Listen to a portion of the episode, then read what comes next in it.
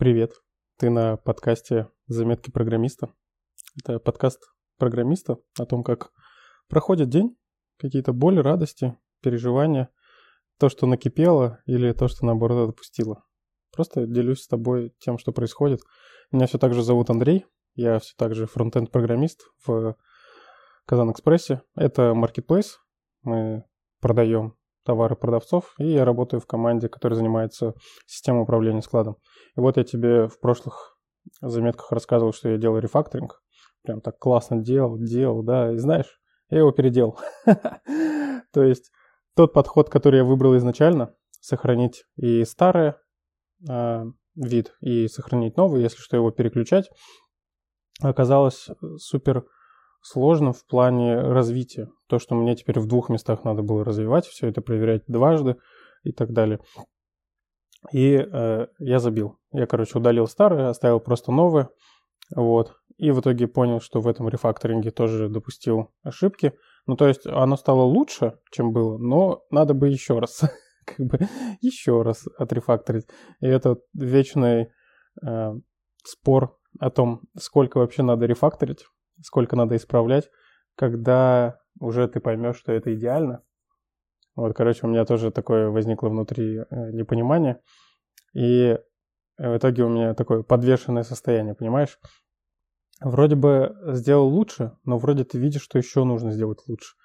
И думаю, что все-таки надо где-то ставить точку. Типа, все, я что-то сделал. И отпускать. И потом э, заново возвращаться уже, когда опять накипит или еще что-то там. Вот. Ну, вообще, просто при разработке э, нового решения, сейчас анализирую, я понимаю, что допустил ошибку, когда попытался объединить то, что обычно не объединяют. Я думаю, о, я самый умный, сделаю свой велосипед, объединю это, и будет удобно. А оказалось вообще неудобно и вообще не а, комфортно но э, было, стало лучше, чем было. То есть, я думаю, ты сам понимаешь, твой код, твоя вот эта digital работа, что можно сделать лучше, и в какой-то момент делаешь лучше, лучше, чем было, но у тебя все равно понимание, что еще можно сделать лучше.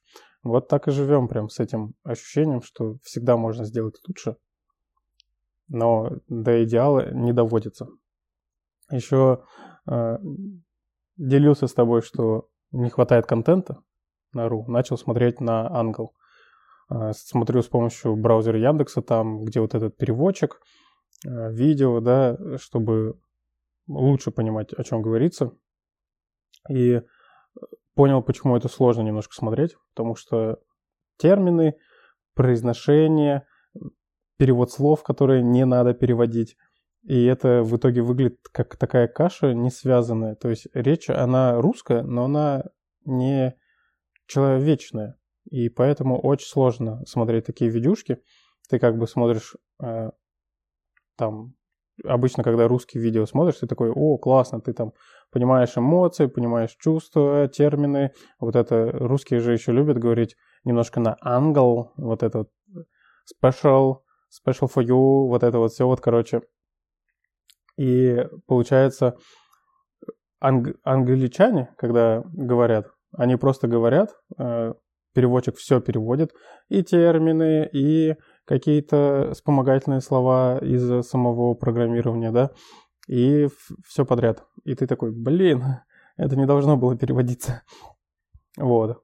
Как-то произношение по-другому. Короче, из-за этого некомфортно смотреть, теряется очень быстро интерес, теряется, и выключается. Там вот, ну ладно, пойду чем-то другим лучше займусь, что-то вот прям не хочется. Поэтому пока первым блинкомом, но буду еще смотреть. А, вспомнил, что на английском много классных конференций проходило, которые я смотрел на английском и понимал вот так вот половинчато. Когда особенно код на экране есть, ты понимаешь, о чем хотя бы чуть-чуть говорит спикер. А когда кода нет, и ты просто его слушаешь, ты такой, так, о чем он вообще? Вот. Но это интересный опыт. Может быть, наоборот, я не по правильному пути пошел, и наоборот, надо было смотреть только английский и стараться понимать английский и учить английский. Но как-то это сложно немножко путь. Я все пытаюсь себе объяснить, зачем мне нужен английский, и не могу пока объяснить. только для того, чтобы смотреть контент, ну, ок, но как будто бы этого мало для меня, для моей мотивации. И я не знаю, было у тебя такое или нет на работе, когда сервис, от которого ты зависишь, ну, неважно, какой-то сервис, там, вот, который не вы разрабатываете, и не ваша команда, и не ваша компания, и он обновляется. И обновляется без э, обратной совместимости. И ты такой, ё-моё, и вот это начинается хотфиксы на хотфиксах, когда тебе в 7 утра пишет менеджер, ты тут? Привет. И ты такой, ну привет. И понимаешь, что сейчас что-то надо будет делать. Но ладно, обошлось, там просто поговорили и все. А хотфикс в итоге все равно пришлось сделать. И то а, в нем я накосячил, потому что под вечер вообще не стоит торопиться. Вот знаешь, что я понял? Что когда вечером что-то делаешь, вот прям вот вообще не стоит торопиться, потому что вечер ты уставший, у тебя концентрация не такая, внимание чуть теряется, и если ты еще при этом начнешь торопиться, то, скорее всего, какие-то ошибки будут происходить. И вот там тоже небольшой косяк сделал, но ладно. Вроде извинился, все, все нормально, должно быть там такие небольшие накладки. Но вот эти хотфиксы на хотфиксах о том, что когда ты зависишь от других сервисов, это боль. Это боль, с этим приходится жить, и никакие контракты, ничего не, не помогает никогда. Все равно происходят вот э, такие вот штуки. У меня еще в последнее время такой э, момент, что я сам прихожу к менеджерам, типа, что делать, что делать, давайте созвонимся, что делать будем, что делать. Вот. Интересный момент, потому что в моих обязанностях еще есть э, свою э, команду фронтов тоже обеспечивать задачами. Ну, понял, да, типа составлять вот этот туду э, лист задач, чтобы Э, команда, люди могли брать, делать и не париться о том, какая задача составлена она грамотно, не составлена, об этом типа я парюсь. Вот. И получается, мне самому не хватает задач, команде не хватает задач. И я вот просто хожу такой, да, дайте мне задачу, быстрее, задачу. вот. Это вообще э, на каждой работе бывает вот одна-две недели таких, а потом две недели, наоборот, супер перегруженные. То есть почему-то вот не находится этот баланс, чтобы всегда была такая планомерная нагрузка.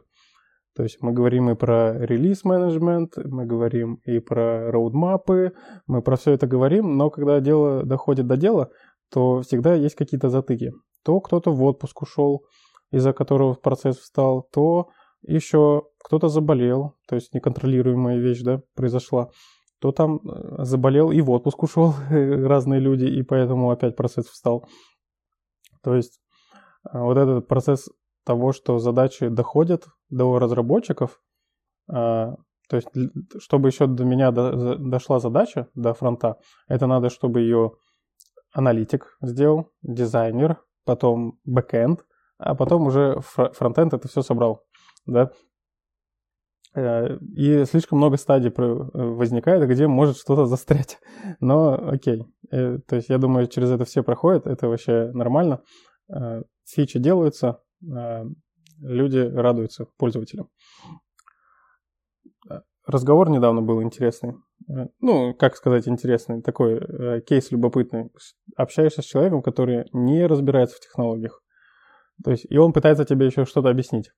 А ты ну, не успел, да, сказать, что ты программист. Вот. И он тебе пытается что-то объяснить, как работают технологии там, и ты такой слушаешь его, и вот как ты реагируешь на это? У меня почему-то внутри такое, знаешь, снисхождение, я типа просто послушаю, угу, угу, окей, и даже не буду там его переубеждать, что-то объяснять, ему такой, ладно, человек э, пусть лучше думает, что он разбирается, и э, шарит, и кому-то может даже об этом рассказать, научить, как бы, потому что мне не хочется как бы тратить усилия, что-то объяснить человеку, и от этого вряд ли что-то изменится. То есть вряд ли он будет считать себя э, типа по-другому он как-то будет объяснять или еще что-то. Он как понял, так и объясняет. Ладно. вот. Я не знаю, как у тебя. Можешь рассказать? У меня есть телеграм-канал. Он называется «Заметки программиста Андрея». Залетай. Буду рад с тобой там пообщаться. Вот это прям был супер интересный для меня кейс, э, что ты разговариваешь с человеком, он тебе еще что-то объясняет, ему первый раз закинул, да не, не, это вот на самом деле вот так. Он такой, да нет, еще вот так, вот так, вот так. И начинается вот, вот это вот объяснение. Ни у кого из нас на лбу не написано, что он программист, и он шарит или там разбирается. Поэтому ладно. Как бы э, это было просто мне забавно. У нас еще был общий созвон всей компании, ну, всей команды разработки. У нас такой раз в месяц, раз в два месяца происходит. Вся команда разработки собирается, там несколько смежных докладов, и обычно вначале еще директор, э, главный, главный, главный, главный прям, он рассказывает, типа, как дела. Вот это был прям классный созвон, э, где нам честно рассказали, как дела, какие планы дальше, э, как у нас в целом состояние. Я прям... Мне нравится вот это вот чувство открытости в том, что компания открыта, компания готова держать связь с разработчиками, вот с командой. И для меня это прям такой вдохновляющий момент был в вчерашнем дне, в, вот в этом а, созвоне. Ну, вот так вот, как, как-то так, такие заметочки. Какие у тебя дела, как у тебя настроение? Можешь э, в ВК, в Телеграме, заметки программиста Андрея, подписаться, за, залетать, э, будем вместе там. И давай услышимся. Э, до новых встреч, пока.